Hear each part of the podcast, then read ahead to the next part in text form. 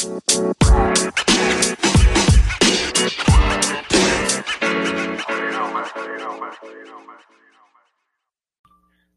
afternoon, ladies and gentlemen. Good afternoon, good morning, good evening, wherever you happen to be in the world right now. It is your boy, C I Z Y, live action from Kansas City, Missouri, and we are here live on another episode of the Culture Talks podcast.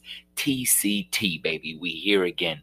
And I know it's a little abnormal for me to come back on with the news that it's another solo do- solo dolo episode because you guys are used to me having interviews on here, interviewees and guests talking about their lives. And of course, we have more guests coming up. Don't worry, that's not stopping. I'm gonna continue interviewing dope individuals till the day I die. You feel me? On on larger and larger platforms, of course, because the TCT, the Culture Talks podcast, is gonna be continuing to grow over the next 15 years. So y'all ain't gotta worry about that. But the interviews will never stop. The interviews will never stop. So um, don't worry, we have uh, Kali Comedy coming on, or y'all might know him as Let's Roll Friends. Um, he's a he's a local Kansas Cityan, um, but he's also a dope comedian. Makes a lot of dope skits. We have Cherie Sense coming on in the next coming weeks. She's a well, we have Cherie, who is the owner of Cherie Sense, um, which is a candle company. She creates candles. She's local business owner here in Kansas City. We have brand man Sean. Some of you artists may know him from Instagram. He has a pretty solid following on there. Also on YouTube. Um, and we're just going to talk to him about a lot of dope shit. Obviously, we're going to talk about his, you know, you know, origins, his origin story, but we definitely going to dive into some topics that will help some of you artists, some of you creatives, some of you comp- content producers out there that are interested in learning a little bit more about what he thinks about um, everything I just mentioned. So we have him coming on in sometime in December. So don't worry, we have more guests coming on. But as of right now, we're going to be doing quite a few solo dolo episodes. This is going to be um, solo dolo episode number two. Obviously, the first few episodes of the Culture Talks podcast did have just me on there, but we haven't done that in over like almost a year. So, um, yeah, we're here back again with another solo dolo episode, and today we're going to be talking about failure. We're going to be talking about um, losses. We're going to be talking about, um, you know, failures, losses, and in the marathon, as Nipsey Hussle would say. And um, I just have a few thoughts on that that I'd like to share. So I guess you could kind of look at it as a um, motivational episode today or an inspirational episode. We're just going to talk about a few things. And, um, you know, I'm just going to speak life into myself and into y'all. So that's what today's episode will be about. But before we do that, I do want to say thank you for every listener, every commenter, every um, person who texted me um, about the last Solo Dolo episode I released a few days ago about group economics. A lot of people um, have heard about group group economics before, but hadn't heard somebody dive uh, or haven't researched or done um, a deep dive into group economics or or hadn't heard much more besides just the word itself. So a lot of people reached out and said that it was a dope episode, that they enjoyed it, that they were, you know, trying to think of different ways that they could go about doing the same thing. And it was dope. Um, my boy Luis Cruz, he's psh, a hustler. If y'all, if y'all just on Facebook or if you're a local person that I grew up with, you may know him. But um, he is in, I believe, drywall, and he also does painting. Basically, he does a lot of things in the um, home building, construction, um, labor work field, a lot of stuff. But I believe drywall excellence is what he's um, you know in right now. I got to do some more research about exactly what he's doing, but um, uh, yeah. So I think drywall and painting. But long story short, I think he just started his own business um, in that world and has been hustling. You know, trying to make sales calls and and secure clients and really build up his portfolio of clients, I guess you could say. And um, he really enjoyed that episode and he's been showing a lot of love on Facebook about that topic. So I'm sure he and I in the next coming weeks will get together um, and you know discuss that and see what we can do. Maybe we can find a way to um, put some of the things I talked about into practice together as a group. So shout out to Luis and shout out to everyone else who talked about group economics with me after me releasing that episode. Um, but what I do want to talk about is a few more things on the topic of group economics before we jump into the full episode that we have here today. Um, so before we do that, let's run it back to. Sorry about that, ladies and gentlemen. Sorry about that, ladies and gentlemen. We had to take a quick pause right there because I do live with my niece as well, and she likes to sometimes come watch me do my podcast, but she's always a little awkward about it and um, never like comes and actually sits there quietly and not not bothering me. She tends to make noise and stuff, so she was making some noise in the background. I had to take a quick pause and send her back upstairs, but um, but yeah, as I was saying, before we jump into the topic today, um, I did want to go back to the topic of group economics and just talk about two more things that I forgot to mention, which were pretty important. I'm surprised I forgot to mention in the last um, episode on group economics, but was the power, the, the the, the the the buying power that the black community has. Okay, and so in 2019, black buying power was 1.4 trillion dollars. now you may be wondering, what is buying power? To keep it simple, this isn't like a definition from Google. Google might describe it a little bit different and way better. But from my understanding, buying power is just literally the amount of access. Um, let me give you an example. So, when you have a credit card, um, it increases your buying power. Buying power means you have access to more funds to purchase more consumer products or services, right? Okay, so the more money and the more uh, and the better your credit is means the more access you have to um, the money you need to consume or buy a product or a service or invest or whatever that might be. So buying power here in this um, context is just black buying power, the amount of money that the entire black population here in America has access to and has and and, and spent. Um, and so the black buying power, black buying power in 2019 was 1.4 trillion dollars. Now, the fun fact within that is that that's on par with many countries' GDP. So, essentially, just the black community, which I believe is only 12 to 14 percent of the United States of America, has access to as not access, but has as much the buying power that our community has is as large as or larger than some entire countries in this world have. $1.4 trillion. Some countries do not even have that level of buying power, that that that that high of a GDP. And the black community, which is only 12 to 14 percent of the United States of America, has that in their entire community. So, in other words, the money that the, the, the money we're spending, the money um, you know, over an entire year like 2019 that we're spending and, and that we have access to apparently to to put into the market is as high as or more than some countries spend is in their countries. So the idea of group economics really gets put into perspective there. Like we can really practice group economics. We can really have own run our own communities here in the United States of America we can really have not just one Black Wall Street, not just two Black Wall Streets, but Black Wall Streets across all the major cities in every state across the country. It is literally a possibility. It is literally a possibility. And maybe you're listening right now and you're a minority, but you're not black or brown. Well, guess what? Minority markets have $3.9 trillion dollars in buying power.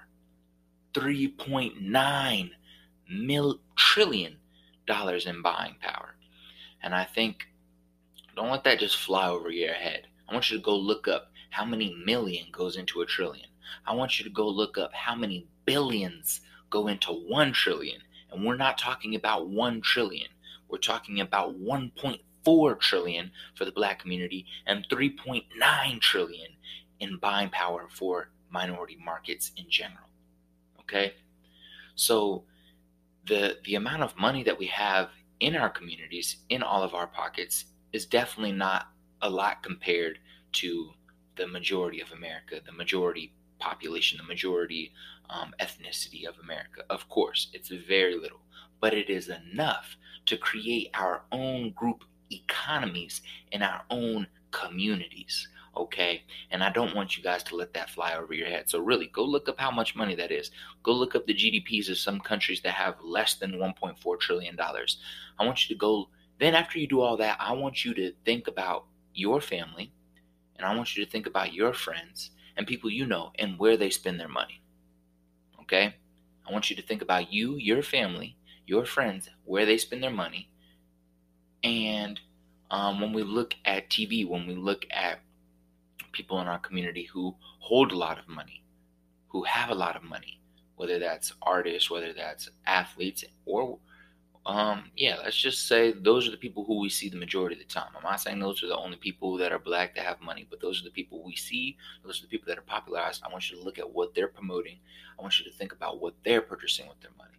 Now I want you to think about all 1.4 trillion of those dollars and think about if we redirected that buying power back into our communities.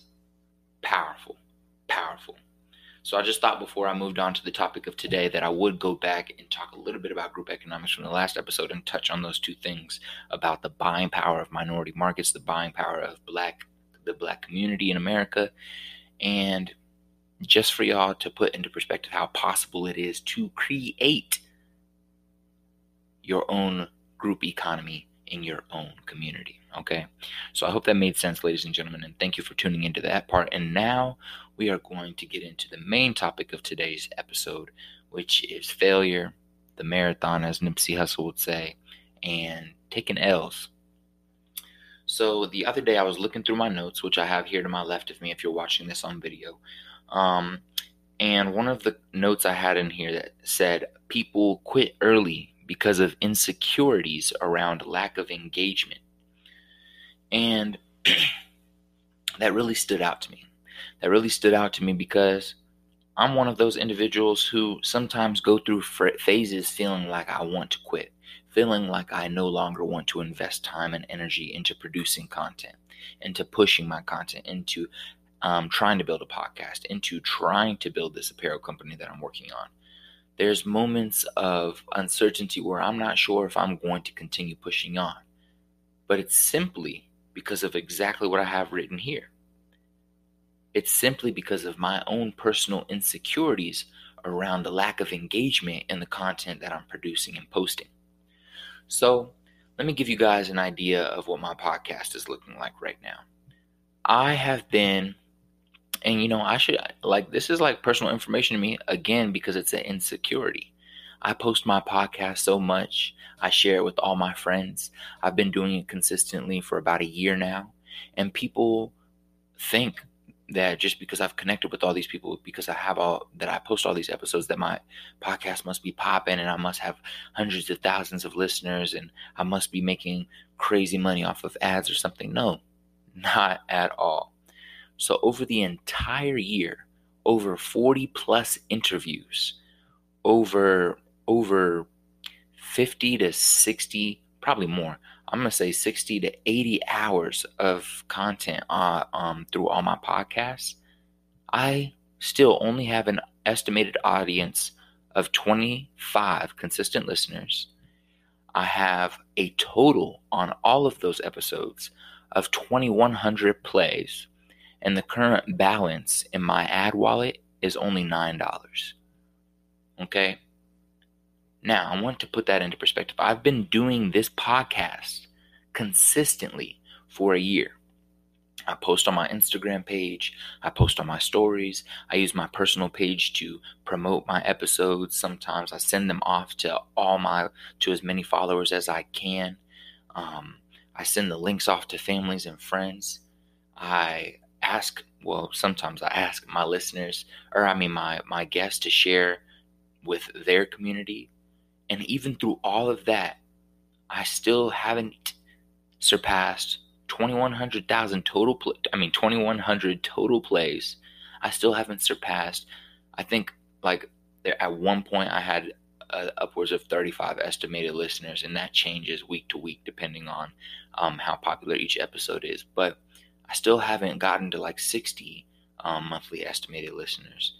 Um, and my ad wallet is still hasn't hit $10. And this is a year, a year of what I'd say relatively consistent production of podcast content.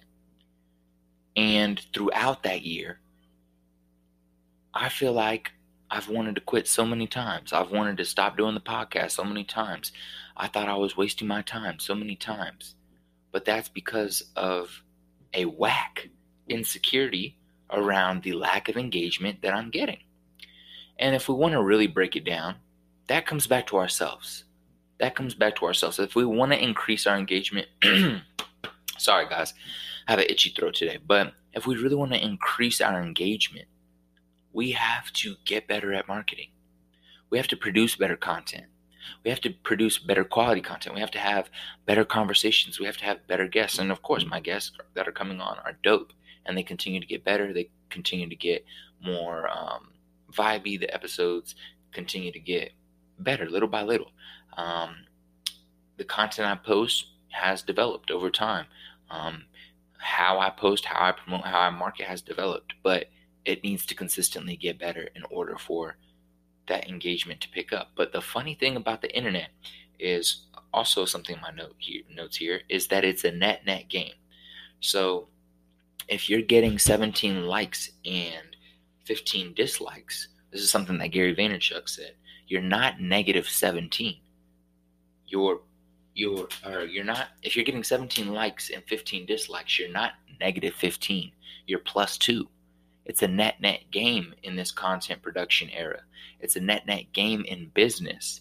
And once you enter business, once you enter this content production world, you are subject to the judgment, to the opinions of your potential consumers. So if you put a product product out there into the world or if you give a service or if you create content, you now are subject to the judgment and opinions of others. They can say they think your service is trash. They can say they think your podcast is trash. But you'll also have individuals who think it's amazing you'll have individuals that it changed their life.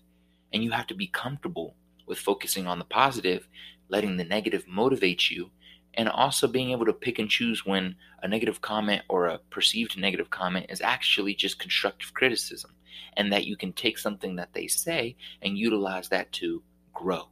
Okay, so I think it's important to touch on because I know so many people who have started things and they haven't finished them so many people who have started something, but they haven't finished it. They've started a podcast, but they quit so early because they weren't getting any followers on their Instagram podcast page. They've started an apparel company, but because they didn't sell out the first try, they gave up entirely. They started a um, personal training business or company, but just because it failed and the business sold out and they went into debt, they never decided to go back in even though they love it and they know that that's for them. I know people who have started so many companies, have started posting so much content, but then just halted completely and gave up because of their insecurities and fear around the lack of engagement, the lack of positive feedback, the lack of eyes on what they're producing. And this is where we've gone wrong, man this is where we've gone wrong as a generation, I think personally. But, you know, I mean, old people feel like this too. But definitely in our generation, we do not like delayed feedback. And I understand that. Everyone wants a smooth um, feedback loop so that they can utilize that feedback to grow and develop. But unfortunately, if the feedback is negative or somebody doesn't like something, or all of its construction, constructive criticism, which you could leverage and use to grow and blow whatever your business is up, blow your content up. You fear being told that it's not good enough. You fear being told no. You fear um, how people are going to look at you because you're not getting a lot of likes. And you're insecure about it. And you're letting that prevent you from potential immense success.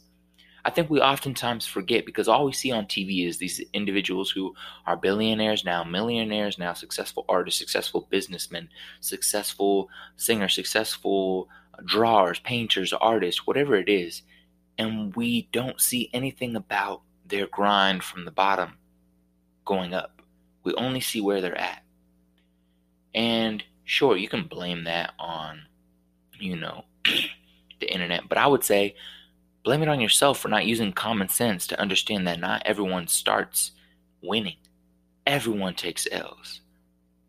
The difference between a billionaire and you, a millionaire and you, a person who only has 500 followers but is surviving off of their art or off of their business, is that they took their L and they turned it into a lesson. You took your L and turned it into a reason for you to quit, a reason for you not to try anymore. And we need to change that mindset because everyone takes L's. Everyone has to go through a learning curve. Every single person has to go over bumps along the pathway to success in whatever they are doing. So, the audacity for one to think that just because they posted 10 posts or just because they posted for one year that they deserve a million followers, that they deserve a million dollars is really audacious. We expect things so fast today. We because you know, we get text in 2 seconds. We can send money, we can purchase things in 2 seconds. So, because of that, because of the quickness, the speed that things move on earth, we also expect our success to move that fast. But listen here that one success story that you heard about where somebody was a quote unquote overnight success behind the blinds was 20 years, 15 years, five years, three years, hundreds of years of their family doing something and they finally capitalized off of it in this generation. Whatever it might be, I promise you, behind those blinds was a lot of blood, sweat, and tears. I promise you.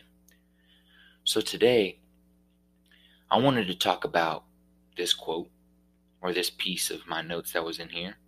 I wanted to talk about the fact that luck is not a strategy and that we need to learn to lose. Luck is not a strategy. Nobody won or become a billionaire based off of pure luck. Now, luck may be a component of it, but luck is not a strategy. You can't just do something and hope to get lucky, hope to go viral. You have to strategize actually.